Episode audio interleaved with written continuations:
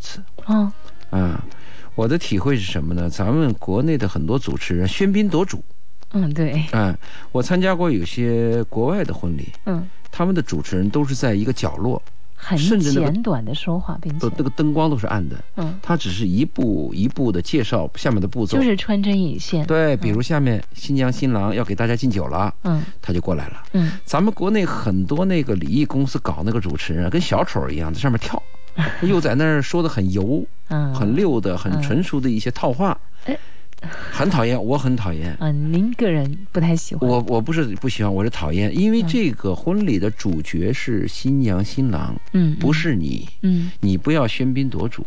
但是大部分的新郎新娘是不知道该怎么样，因为他们毕竟是人生的第一次嘛，嗯，都不知道该怎么样去面对这个场合。所以你要引导，作为嗯主持人你要引导。嗯，但是大部分的主持人呢，他的心态是这样的，就是说，既然你花了这个钱请我去，我应该是要对得起这份薪酬啊过分然后表现然后是，呃，不是说过他要分表把现，现场的气氛烘托。对，，就是让所有的来宾啊都能够开开心心、欢欢乐乐的，并且让呃新郎新娘以及他的父母亲属都能够非常的开心，嗯乐在其中。但是，确实就像你所说的，往往这场婚宴呢就会变成一场。呃，喜 热闹另喜宴打上另外一个引号的喜宴，啊嗯但是我也参加过比较高端的婚礼，他的主持人非常平稳，嗯嗯这个主持人都是像什么，呃，剑桥啊嗯这些大学的一些四十岁左右的人，他们去做哦主持，他们不是专业的主持人，嗯但他们主持这个婚礼，嗯诉说新娘、嗯新郎嗯他们的一些愿望，嗯最后穿针引线。嗯我很喜欢这样的格调，嗯嗯嗯，这是可能每个人所去，会朋友来，嗯我都担心给朋友发邀请。哦我琢磨了很久，我说这个人发不发？对，发了以后会不会给增加负担？负担来源于两个，一个是人家要把自己的时间要腾出来给你，嗯对不对？对，第二，人家要有罚款单，要给你是送红 包。后来我就跟我的那哥们儿学过，还商量过，我说嗯是不是这次我们就跟朋友们发一个的邀请，就说嗯禁止红包。嗯后来又觉得此地无银三百两，嗯。是不是？嗯那有些人本身我就不想给你送，你又提个你一禁止，说哎，这个问题很麻烦，所以我看还是这样，要有一个行业规范、行业标准比较好。嗯，可是这个行业现在没有，对呀、还 没有它没有任何的一个，就是纯民间性的呀。啊、嗯前天我一个朋友给别人送红包，嗯呃，他的女儿就是他一个朋友女儿结婚，嗯我说你送了多少？嗯他说我送了两千。嗯，我说你这个两千的根据是什么？因为我这个人喜欢刨根问 底。他说两千的根据就是我儿子结婚的时候，嗯他送了我们一千。嗯我说那既然他送你是一千，那你为什么要送两千？嗯他说这里边就有个心态。嗯他说如果他送我儿子一千，我送他女儿一千，好像等于我还你多少，我记着呢，嗯就很俗。嗯，所以我们不得不送两我得千。哎要打破常规。对，嗯 这个这个真是一个麻烦事儿。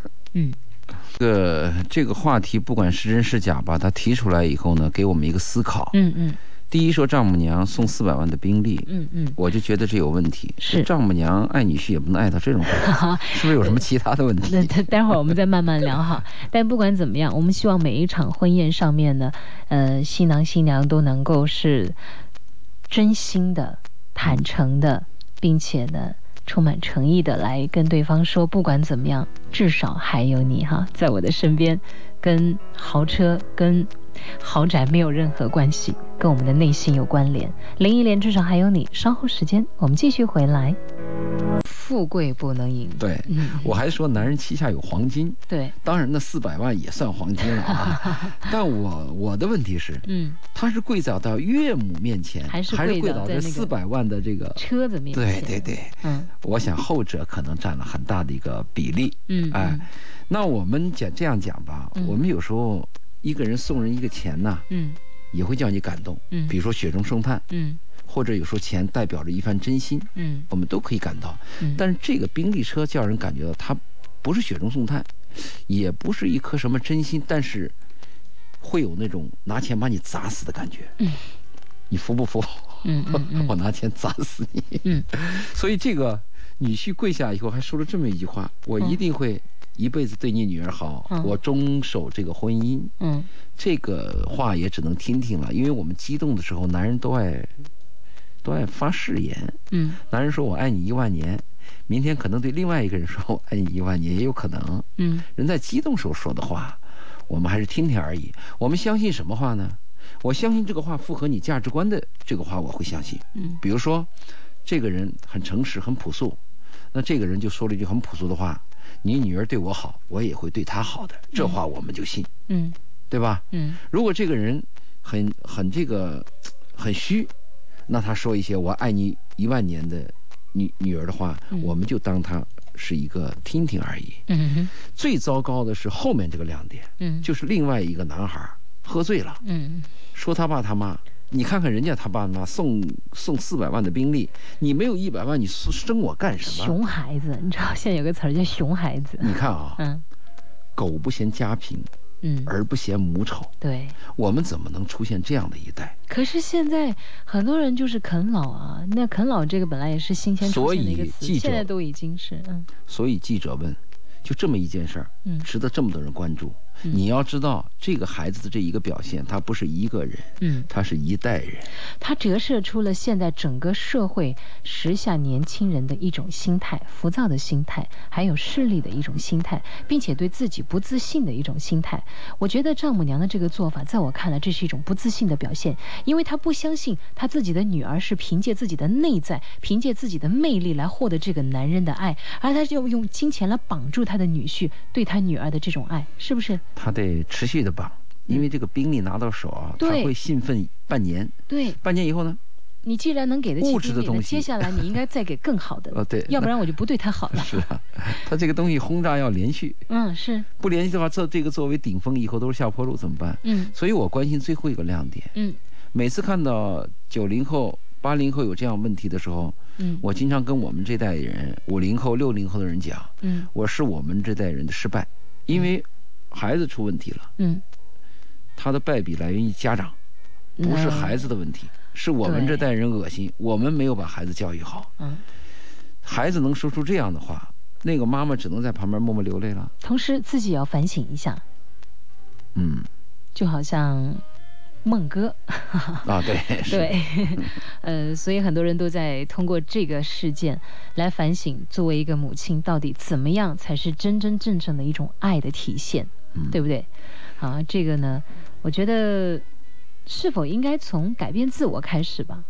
嗯，不再那么好高骛远，而脚踏实地，许自己一个灿烂的未来。但是这种好像要磨合很久哎。哎，嗯，我我你你听过那个泰森的故事吗？拳王泰森的故事。我知道泰森，泰森最开始他是拳王，对不对？嗯，很厉害。他每次的出场费在七几年的时候，他出场费是两千万呐、嗯两千我万知道美元呐、我明白，嗯，超级有钱。那么当时呢，他好像是找了一个模特，叫做叫做那模特叫什么来着？我管他忘叫了啥，反正对找了个模特，找了个模特儿， 对，那个模特呢，后来不知道为什么就说，呃，泰森有家庭暴力，有打他。当时还有一段那个画面，就他们俩接受采访的时候，这个当时那个他的老婆就说，嗯，他是一个非常变态的人，他会在家里打我。泰森完全在旁边是懵的，夫妻俩一起接受采访，他没想到自己的妻子会这么来说自己。那但是接下来传出的新闻就是他真的是打这个女人，他给了这个女人非常多的钱。那后来呢，离婚了，离婚了，他就付出了很多的金钱的代价，但是对他来讲其实也不算什么，因为他那个时候的出场费太太昂贵了，他每出一拳就是一百万美元。你想说明什么问题？用泰森这个例呃，子，我想说他的一生是这样子的，就是，那么接下来这段婚姻给他的一个结果就是他不再相信任何女人，他就用金钱去玩弄女人。啊那么接下来呢，他不断的去玩弄，而且他动不动送的就是钻石，而且差不多的那个出手很大方，动不动就是一百万美元，嗯在那个年代。那后来呢？呃，有一次选那个说是选嗯美国小姐之类的，那黑人啊那些，就突然有一天，那个女孩子就告他说他强奸强了奸罪我，嗯对，就那个很著名的那个案件。对，那这个其实都不算什么，因为泰森就说，我一般跟这些女孩子我在一起，我很喜欢她们，我都会给人。可能昨天晚上我真的忘了给她钱了吧？嗯那当他说是强奸的时候，马上有十几名女性都我站愿出意来说，对，都说泰森曾经骚扰过他们，啊就要求要赔偿。泰森就不断的赔钱，不断的赔钱。然后接下来他打拳又输掉了，那接下来他就又进了监狱。他的人生就是从最高滑到最低，然后他最后沦落到就是也没办法打拳了，站在那个餐厅的门口跟别人照相，说谁愿意跟收费泰森拳王合照？美是做服装的，嗯，到我的店跟我聊，我们有一个共同的说法，嗯他就说做上这个企业以后啊，就要不断的忙，不断的忙。嗯，他说我们做出一款服装，嗯刚一上市，两个月、三个月以后，我们的对手就有跟我们一样的，或者是在我们的基础上又有改进的新品又出来了，嗯嗯，压力就来了。哎，对，那为了竞争市场，我们又得去做。嗯他的问题是什么？嗯，难道我们所谓的成功一辈子都是这样子吗？不停的往前对跑，对，那我一辈子这样生活的意义又在哪里呢？啊，那生存意义奋是有斗的啊，啊， 对，他就说我们奋斗的目的是为生活更美好。那生活的美好标准是什么？难道我必须这样吗？嗯后来我就跟他谈，嗯我说有一种人啊，你永远无法战胜，嗯，很难。什么人？这个人，这你的对手啊，有这么一种对手，嗯他不看电影，啊不听谈话 节目，嗯，也不听音乐，不旅行，不旅行。哦，去名胜景点要去的，啊，呃，这个也也对这个什么其他的服装也没太大的兴趣，嗯，但是，他每天在工作，他对钱有浓厚的兴趣，对他可能嗯就他是不在断数的他要他的数公司钱上的市那一瞬间，啊他对就对是有幸福感。这种人，嗯他他他非常有竞争力，嗯他就认为他那种生活是好的，嗯，别的生活都是俗的。对啊呀、这种人你能战胜吗？你们也可以在微信，我今天晚上和一个男生第三次见面了，约好一起吃饭。一下班我就往他那边赶，坐了一小时车，人生地不熟，以为他会来车站接我，不但不接，还让我按他那个地址去找他。他在打桌球，我呢就去了，在门口不想进去，我叫他出来，他偏要我自己进去，我生气要走，但我也想我都来了，最后我又没走，在外边等了他半个小时，足足最后是一个小时才看到他，我很生气，我大老远跑来看你，你却这样对我，你不但没有意识到我的错，没还责怪我胆小，最后呢也没吃饭，喝了一杯奶茶就回来了。我知道我们都没有错，只是我们的想法不一样。第三次见面闹矛盾了，这样的状况会不会还有第四次见面呢？会，啊，这矛盾还有 啊，就是这个男人心中没有你，嗯，但是你对他有点兴趣，对不对？嗯嗯，嗯，我我建议男女关系最好的感觉是互爱，嗯就是你爱着我，我也爱着你。那当然是最佳状态、对最佳拍档剃了。头挑子一头热最头疼。嗯，就就我我这就们跟我们两个做节目一样，我就对打个比喻哈，嗯比如说一直都是佳倩在说话，周老爷永远都是嗯啊哦嗯差不多行是，那这场节目大家听得有意思吗？没意思，我听着有对不对意思， 然后如果说是周老爷一个人在嘚吧嘚吧说，而我从头到尾都是哦，嗯，还行，对我也认为是这 样，没有任何的不同意见。你会发现这台戏唱不下去了对啊，要诶，哎这个女孩的问题啊，她女孩要注意，就对方，嗯，心中没有你，对，她你要了解一下这个男孩儿，嗯他是不是对别人也这样？如果他对别人也这样的话，就心中没有别人。我们很多人呢，心中只有自己，没有别人。那如果这个男孩对别人还挺好，对你这么差，那就心中没有你，他对你没兴趣。那我们有些女孩呢，很头疼，就是她很难进入一个男孩的一个范围。嗯这个女孩一旦进入这个男孩范围，比如说跟这个男孩牵手啦，或者关系更密切啦，有肌肤之亲啦，她就舍不得。嗯其实就在这个时候，你可以看到男人的一些劣根性，嗯该舍的就得舍。我们最痛苦的是你坚持一种错误的做法，嗯，结果把自己伤得遍体鳞伤，何必呢？是，你他说的这个故事使我想起了去年我讲的一个嗯私信，嗯就那个女孩下班，男孩就来帮忙，嗯但是不帮她扫地，她打扫卫生。我就说，这个男孩接你是把你接到他的床上，而不是来接你。心中如果有你的话，他会帮帮你打扫卫生的。嗯，这是我们女孩要注意的问题。好。稍后时间我们继续回来，别忘了你的故事，我们用心。先说第一条吧。嗯嗯嗯我是个女生，今年三十三，嗯前年认识一个男人，嗯刚认识初期，觉得很有共同语言，嗯聊天非常开心，嗯已经奔向结婚的方，已经就是往结婚方面去走了，嗯去交往了。嗯这个时候呢，男人告诉她，这个男人不能生育，嗯因此又冷淡了。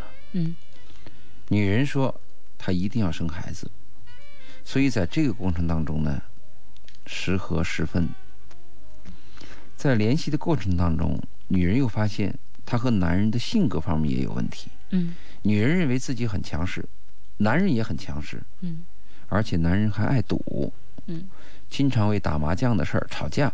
嗯所以呢，她就说很头疼，不知道是否应该继续下去这种关系，嗯让我给点意见。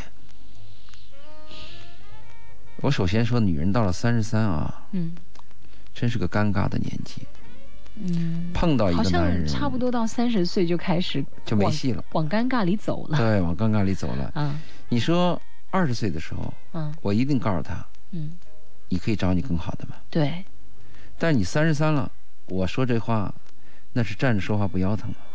他到哪找更好的？ 哦更好的能等到一个女人三十三吗？饱汉不知饿汉饥的感觉。对嗯他这里边有一点要注意，他说刚认识初期觉得很有共同语言，聊得非常开心，这是所有人的感觉，不是他的感觉，对呀、因为刚开始认识的时候是假象，嗯，彼此都我在们会化妆。哎会化妆，对，一个是在隐掩饰一些自己的东西，而且呢，相处的时间也都是在你们做好了一切准备，然后跟对方去见对面。服装要准备，心情要准备，时间我是排开万难，好不容易见一次面，当然得珍惜这分分秒秒啦，对不初对？期嘛都希望得到对方，怕失去，所以呢会说些违心话，做些违心的事儿，嗯嗯，彼此会感觉到好像有共同语言，其实不然。什么时候发现有没有共同语言呢？应该是在共事之后。共事比如说你们俩买一套房子，哦，或者你们俩装修个房子， 嗯嗯嗯或者你们俩对一件事情一个投资，嗯或者是你父母有什么问题需要帮助，嗯，或者你的朋友有什么问题你参加。患难的时候，嗯利益面前，生死关头才能看到一个人，嗯还有生活当中一些细节，上床之后都可以发现。嗯，所以刚开始这种东西，我提醒听节目的一些年轻人要注意，嗯开始东西都是假象，嗯真正了解一个人不在开始，嗯在分手，嗯你才知道一个人。嗯他又说呢，他的性格很强，对方也很强，所以他们感觉好像在这方面有冲突。嗯我提醒的是，不是性格问题，也不是你强势的问题。嗯如果你的强势和他的强势，你们的目标是一致的，认识有一同，会有什么冲突？不会有冲突嘛？嗯你们之所以有冲突，是因为你们的价值观有对立，嗯而你坚持你的价值观，他坚持他的价值观，嗯就显出你们俩都很强，而且性格合不来，是这样的问题，嗯，对不对？总要有一个人呢。如果你很先让强步啊，，对你很强，我也很强，但是我想的跟你一样，没有冲突嘛。嗯所以这个根本的问题，表象是性格方面啊很强势，啊根本问题是你们的价值观冲突。嗯所以这个你要注意。是再一个呢，我们经常讲，女人找一个男人，这个男人可以有缺陷，比如说我秃 顶，我酒糟鼻，嗯可以有缺陷，嗯或者我这人说话结巴嗯，或者个子比较矮，啊，对，对，或者我这人呢长得胆也儿不小，够帅啊，对对对，嗯，都没但问是题不能有恶习。嗯恶习我们讲的就是吃喝嫖赌嘛，嗯嗯嗯而且吃喝嫖赌里边儿，第一最怕的是赌嘛，嗯，赌的话就是有点六亲不认的感觉，赌的话啊，一个晚上可以把你前半辈子后半辈子全部输光是，啊。嗯嗯这个呢，我上次也说过嘛，旧社会地主老财嫁女儿的时候，吃喝嫖赌，首先看你赌不赌。哦你抽大烟他都接受，嗯。抽大烟你抽不完的嘛那那很简单的，就跟他一起恋爱的时候去一趟澳门呢，啊， 检但验是一下赌他啊很很危险的。啊所以我就提醒你，嗯你要把什么是缺陷，什么是缺点，嗯，什么是不足，嗯什么是恶习，要分清楚什么是劣根性，嗯你要分清楚。一般来讲，恶习和劣根性是无法改正的，很难，很难。对啊，这个是非常难的，是嗯所以你要注意，如果你要这个问我的意见，嗯那我的意见说，你们俩这个前途嗯比较困难、堪忧啊啊。你看价值观有问题，是，然后男方又有恶习，哦嗯对又因为生孩子这种大的利益问题有分歧。嗯嗯你又三十三，嗯我们有时候千万不敢什么，哎呀，我已经年龄很大了，嗯凑合一个吧，嗯凑合一个可以，前提什么？这个人品德很好，你虽然看不起他，但是他喜欢你，嗯呃，没有恶习。你刚才说到就是男人最开始的相处和女人的相处，那其实呢，这礼貌往嘛往见本质的时候，真的是在分手的时候。嗯就比如说前段时间王菲和李亚鹏的分手，其实很多人就开始剖析他们两个人的心情啊，包括分析他们为什么要离开的原因啊。嗯还有人说啊，谁会更高一筹啊？谁比较在乎利益，而谁更在乎的是内在呀、那说东说西，说好说坏的人都有。但是我注意到的一个是什么呢？就是，呃，至少他们俩没争吵，对不对？两个人还在微博上大秀恩爱，说，呃，我爱你如初，我的高中女生，对吧？嗯，那什么，我还你还依然是我孩子他爸什么之类的。后来就有人采访了那个，呃，那个董洁的老前妻前潘越前前夫嗯前夫潘粤明，我突然又忘了他名字。别人就问他说：“你对这个事件怎么看呢？”当时说潘越云沉默了很久，只说了一句话：“呃，我比较羡慕他们的分手方式。”你明白这句话里面的潜台词吗？因为他跟董洁两个人是闹得不可开交，也说他去澳门赌钱，嗯然后呢又和他的经纪人，又和他的演艺事业，最后两个人是闹得完全就是一出闹剧啊。然后又说董洁有第三者跟谁谁谁在一块儿了，还有镜头，还有还哎有，对对对，我那个真的是一出狗血剧。你说乐的是谁呢？乐的就是我们这些看客，看客觉得又多了一个茶余饭后的谈资，但是对于这当事人两个人来讲，是很大的一种伤害，会让他们怀疑之前所有的那些恩爱都是假的。都是假的，并且觉得自己过去这段时光跟这个人在一起，就那么不堪吗？所以我就觉得分手的时候真的可以看出一个人的品行到底如何。嗯所以你看那个尼罗河上的惨案，嗯结尾的时候，嗯惨案已经调查清楚了，嗯在这个旅途当中，一对男女恋爱了，嗯在下船的时候，嗯那个大侦探波洛嗯留的一句话嗯，：“悠着点儿，悠着点儿啊。悠着 点儿。”就是我们在特别爱一个女人，或者一个女人特别爱一个男人，我们认为我们自己是世界上最幸福的一对儿的时候啊，嗯嗯我们甚至想大秀恩爱给所有人看，嗯悠着点儿。啊，悠着点儿哈。嗯我看我们的这个天赐与继续说，他说，哎，他的观点啊，说我。所理解的友情、爱情、亲情都是感情的不同体现。中国古时候的爱情都是婚后才有的吧？啊，那个时候是媒妁之约、父母之言。对对，他说：“红盖头先开之前，相互都不认识，掀起之后，也有可能是有一见钟情的概率，爱就来了啊！并且他表扬我们说，我们两位的声音听起来好舒服，我们看到这样的留言更舒服哦。啊，就觉得这么晚在这儿啊，还值。对对对，呃特别是你们一鼓励我们吧，我们就给点阳光更灿烂了，给点月光更灿烂了哈。 我们也再来看一下微信上面很多朋友的一个留言呢、我看到的是这位朋友所写到的，他说结婚六年了，我遇到了一个让我心动的男人，他也表示对我有好感。失眠的时候，我会忍不住去翻看他的微博、微信。目前为止呢，我和他也没什么，止于纯粹的友情。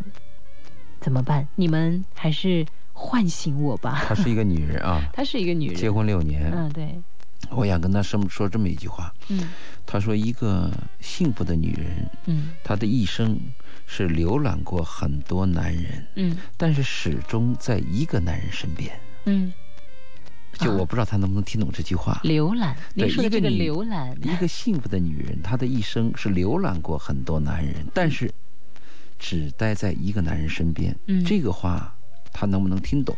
嗯嗯，这个浏览的含义就比较丰富了。嗯比如你发发微信，嗯，看看他的微博，心里想想他，跟他喝杯酒，嗯甚至有些人还有一夜情等等等等，但他始终没有破坏他的家庭，嗯，始终他的婚姻是稳定后的。面那句话我绝不鼓励啊，啊，当然当然，你也反对， 明白？我一定明白反对。好。嗯呃，就是我们就说你能不能懂这句话？如果你要懂这句话的话，我就好谈。嗯，也就是说，你要分清孰轻孰重。是，你这个六年的婚姻，你可还能有会几年的恋爱，呃还到一年就到七年之痒，可能会有些枯燥。嗯但是婚姻比你这个一闪念的感情嗯，是更重要，嗯来之不易。一生当中让你这样心动的男人，嗯以后还会有。还有一个，我提醒你，嗯不要被假象欺骗。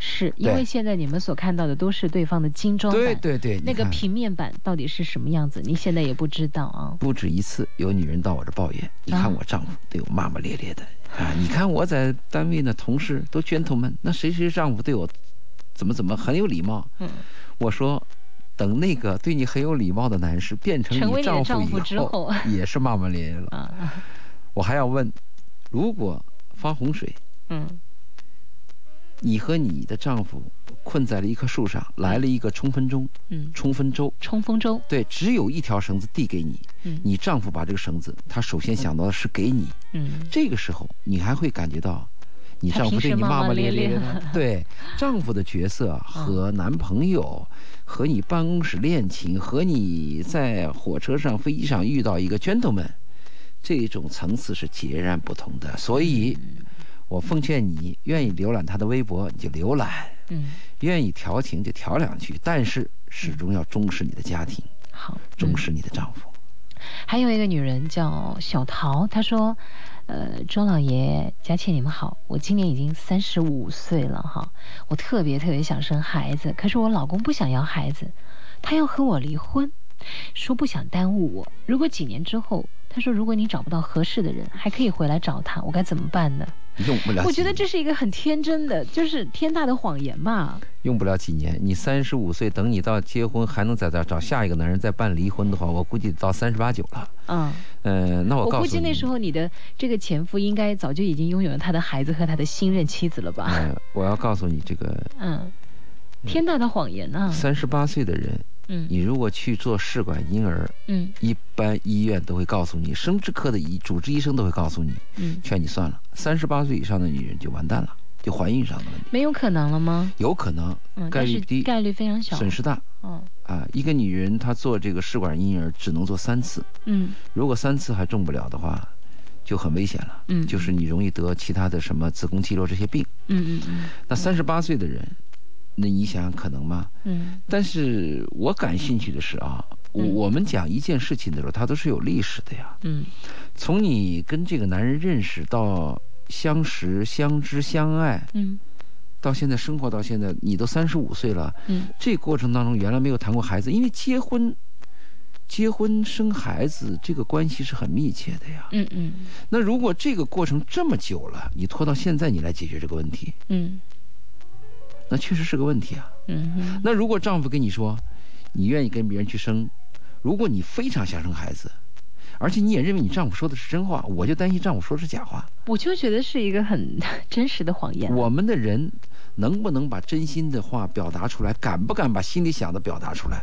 我们在平时的交流当中敢吗？嗯我们对一个人很反感的时候，你表现出来是微笑，对对不对？嗯我们对这个事情完全是拒绝的，但是我们嘴上说出来还可以吧，嗯嗯嗯是不是？嗯，我们本人说这个事儿不行，但是我们会说差不多吧，这是对中国特色。对，有时候你去狠狠去骂一个人，是因为你爱他，你恨铁不成钢。嗯你越是痛击他，就是越说明你深爱他，对不对？这个很复杂。嗯如果你这个问题发生在西方，倒有可能是真的。嗯丈夫说：“那你实在要生孩子，嗯我们在这个观念上不同，我不能耽误你。嗯”可能是真的，嗯，但在东方这个环境当中，这个话我表示怀疑。嗯那在这个基础上，我就想问，这个女的和你这个三十五岁女人和你的丈夫的关系嗯是否密切？嗯如果你密切的话，因为我们经常会这样，爱我唯一一个爱的人实现他的理想是爱的最高境界嘛。嗯嗯你比如说我反对生孩子，我是丁克家庭，嗯但是我怜惜一个女人，我爱这个女人，嗯这个女人的愿望是想生孩子，嗯可能会改变我的想法呀。嗯那我就想问你们的这个关系嗯怎么样？嗯，如果关系很密切，那为什么会这样？好，这是我我有兴趣的问题。之所以，因为感情问题，你一两句话很难去对，。说个明白是因为他发来呢，这个信息也很简短嘛，对不对嗯？其实还有再一包个呢，括我很多还我们想所不知道的讯息。我还想知道，就是她丈夫反对生孩子到底为什么？好，我们看他是因为会不她会发童送年过有来有有什么创伤，嗯或者有什么？一般正常人嗯都有一个少女梦，都有一个白马王子梦，都有一个美好的婚美美好的婚姻梦，嗯都有一个什么？我生个一个男孩，生一个女孩，有个完美家庭梦。嗯嗯，就为什么你的孩子，你你的丈夫在这个问题上有很大的结，因为有些人生活经历是不同。你比如说那个乔布斯，嗯乔布斯他大学辍学啊，嗯我们感觉很奇怪，你为什么辍学？嗯实际上他就是有经历的，嗯他就完全是因为他很小的时候就那个收养的经历嗯，给他造成的。对，那你的丈夫为什么反对生孩子？这个我们也不了解。是。好，我们再来看一下这位叫莫的朋友说。我二十三，他二十八，两三年了。他强度怀疑症，我解释解释解释到已经不再解释，他总觉得我是别人，顾别人，不会顾他。此种现象出现频繁，而我真的无话可说了。顾是怎哪么办个顾？嗯照顾的顾。照顾的顾。那你的这个是，你是别人是什么意思？他是不是说、嗯这个发信息的是个女人？女生？他说男人对她疑心比较重。。对，嗯就是心里边在做一件事情，总考虑别人，但是不考虑这个男人的感受。嗯，嗯他是这样说的。或者说还是说怀疑你跟别人有那种说不清道不明的关系呢？嗯，如果一个男人非常的怎么说呢，怀疑你，嗯，那就是一个缺乏自信的。一个表现，表现对嗯那缺乏自信有很多因素，是不是你太漂亮了，嗯，或者是或在者是物质上面，嗯或者你这个女人有前科，嗯或者我曾经是把你从别的男人手中挖过来的，我又担心有一天被人挖走，嗯嗯嗯，这个问题就很复杂了。但是，一般一个男人要有这个心里有这种病的话啊，嗯是很难改的。比如说，有些男人总想偷窥自己女朋友的手机里边的短信，嗯嗯或者看她电脑里的一些文件，嗯这个是改不了的嗯，他天性就这样子。嗯那有些男人就从来对这个没兴趣，嗯他就是没兴趣。嗯有一天你这个女人跟他都掰了，嗯，或者成了别的男人的女人了，那就成了，嗯这个是很难改的。嗯那你看看就是什么样的一个情况？啊什么？样情况？再一个，你如果确实这个男人心里有什么结的话啊，嗯。你是不是给他打开？是，还是坐下来坦诚的聊一聊啊。对，那我们嗯说心过地一还个，需心药医。，对我们说过一个故事，嗯这个男人上战场以后报了死亡，嗯女人呢就跟他弟弟在一起生活，嗯他弟弟非常爱他的嫂子，嗯嫂子就告诫他弟弟：“我爱你哥哥。”后来这个哥哥又从战场上回来了，嗯他就想不通，嗯这个哥哥心里就有病，他始终怀疑自己的妻子跟那个弟弟嗯上床。嗯嗯先问他弟弟，嗯弟弟的回答很明确：“你侮辱我。”他回来又问妻子，嗯妻子回答更准确。嗯妻子说：“我们只有过一次拥抱和接吻，嗯但是我们没有上床。嗯我心里想的是你。”嗯但是男人心里就过不去，始终在想这件事儿，嗯一直想，一直想。嗯所以我就说，这个男人是不是有什么心结？嗯如果你的男人有心结，你把那心结打开；如果他没有心结，他一直有这个病，那就属于天生的狭隘嘛，嗯，好，难我以失去你嘛。对我想说一个真实的故事，就是我有一个朋友呢，一女孩子，嗯，她是整容的，没整歪了。整得很漂亮、啊。哎呦，现在整容整歪的有的是。她她是属于整得很漂亮类型的。那么现在她有一个男朋友在追她，很爱她，很想她得一到方他，面很她一方面很享受，但是另一方面她很害怕。但这个事情就他害怕什么？害怕嗯害怕整容被人发现。呃，她害怕有一天她不漂亮了，这个男生就不会爱她，因为她以前不漂亮的时候，真的没有男人对她这么好过。整容以后，对，所以呢，我们就每天听她在跟我们说她的这些担心的时候，我们突然之间很理解男人，你知道吗？有一个姐妹儿，她突然说：“我现在理解那些有钱的男人为什么担心自己有一天没钱的时候，那个女人会离开他，就是优势没有了嘛。因为他就是用金钱来。”博得这个女人的好感，那么嗯如果有一天呢，他没有钱了呢，这个女人还会跟他一直过下去吗？所以，原来每一个人拥有一样东西的时候，越是拥有它，越是害怕失去啊。那就说你刚开始找这个女人，男人找这个女人，或者是是这样得吗到这人我靠钱。 现在来问问这个男人，呃，男人的命根子是钱，这点我倒同意。嗯，如果男人没钱，真的什么都没有了。啊啊所以男人有时候把钱看得很重，嗯也就是我们原来有过有过一个结论。一个男人爱不爱女人三条标准，其中有一条就是这个男人愿不愿意把自己钱都给你，嗯，或者给你花。都给你，不太可能啊。 啊、起码给你花，他很高兴，这也表示他爱你嘛。嗯嗯嗯，那一个女人如果是因为我的美貌获得了这个男人，对，那这个是有危险的。如果我的是我是灵魂嗯跟你特别契合，嗯我的这个温暖嗯感动了你，嗯啊、我的思想和你能够交融，嗯，那这个寿命就长嘛。所所以我我们讲啊，嗯漂亮和可爱是不同的。嗯我们要求女人是可爱，而不是漂亮。嗯 漂亮，那我见你第一面，以后永远都比这一天老啊。但是可爱可不一样，嗯可爱如果是我了解你，嗯就会越来越默契，越来越可爱。嗯所以我们要求女儿可爱，但是我们大部分女孩现在半萌，半萌就是外表的东西嘛。嗯嗯，然后哎，那那我就拿我自己这个职业，哎，你这个朋友怎么办？现在怎么办啊？他就每天在烦恼啊，烦恼。对，哎，一方面又很想说，另一方面又很害怕，小心翼翼他的，说啥如履薄嘛？冰。说啥嘛？就说我是整容，怕别人揭穿。对他怕对方知道以后会离开他啊啊啊对那那这个事情包不住火。我 对，建总议有一天我觉得也会知道对的。对对，我建议、啊。因为生出来的孩子有可能不太一样，以对前不是有这样的事情吗？如果是实在包不住的东西，男女关系还迟不如早要知早道，点还不如说早点儿就是对坦白交代。是，如果你能闷得下去的事情，能掩盖的、能隐瞒的，嗯嗯那就就就就把它遮住。哎，我跟你说，我们那信爷你怎么看我们我们这个行业？我们有你们什么行业？我我们是你们是文艺电行台业？电台电台，那有有一个女生，她的声音也很好听啊，嗯那也有很多人喜欢她的声音啊、加线的声音。 她也很害怕别人，但是如果后来说一看，货不对 版。只是因为声音喜欢我的话，我也很害 怕呀。对，假如有一天我的声音不好听了呢，对不对？啊，其实一个人如果要真最终最终极的喜欢一个人、爱一个人，应该是爱你的思想和灵魂。嗯嗯嗯啊，肉体当然也是个吸引力，特别是年轻的时候，我们不能否定这一点。嗯，但是你漂亮会把男人吸引到你的身边，但是男人愿意留住你，永远住在你驻足在你身边，一定是你内在的东西。当然了，所男以人也他是一样。所以你那个女朋友整容的女朋友，她已经达到了第一步啊，第二步就修炼内心嘛，好，修炼内在。我会告把你这个，就是心理也要整容，对不光是外表哎要说对整容，了啊 生理上的但整是灵魂整容可是很难的一件，她要读很多书，啊。她懂得诚实，你就天天听我们的《晚安深圳》，听周老爷说一说，对他这有帮助胜读十年嗯书。真对她有帮助。嗯 当然了，就让他可以少走很多弯路。好，今天呢，因为时间的关系，我们可能有些朋友的问题又就此耽误了。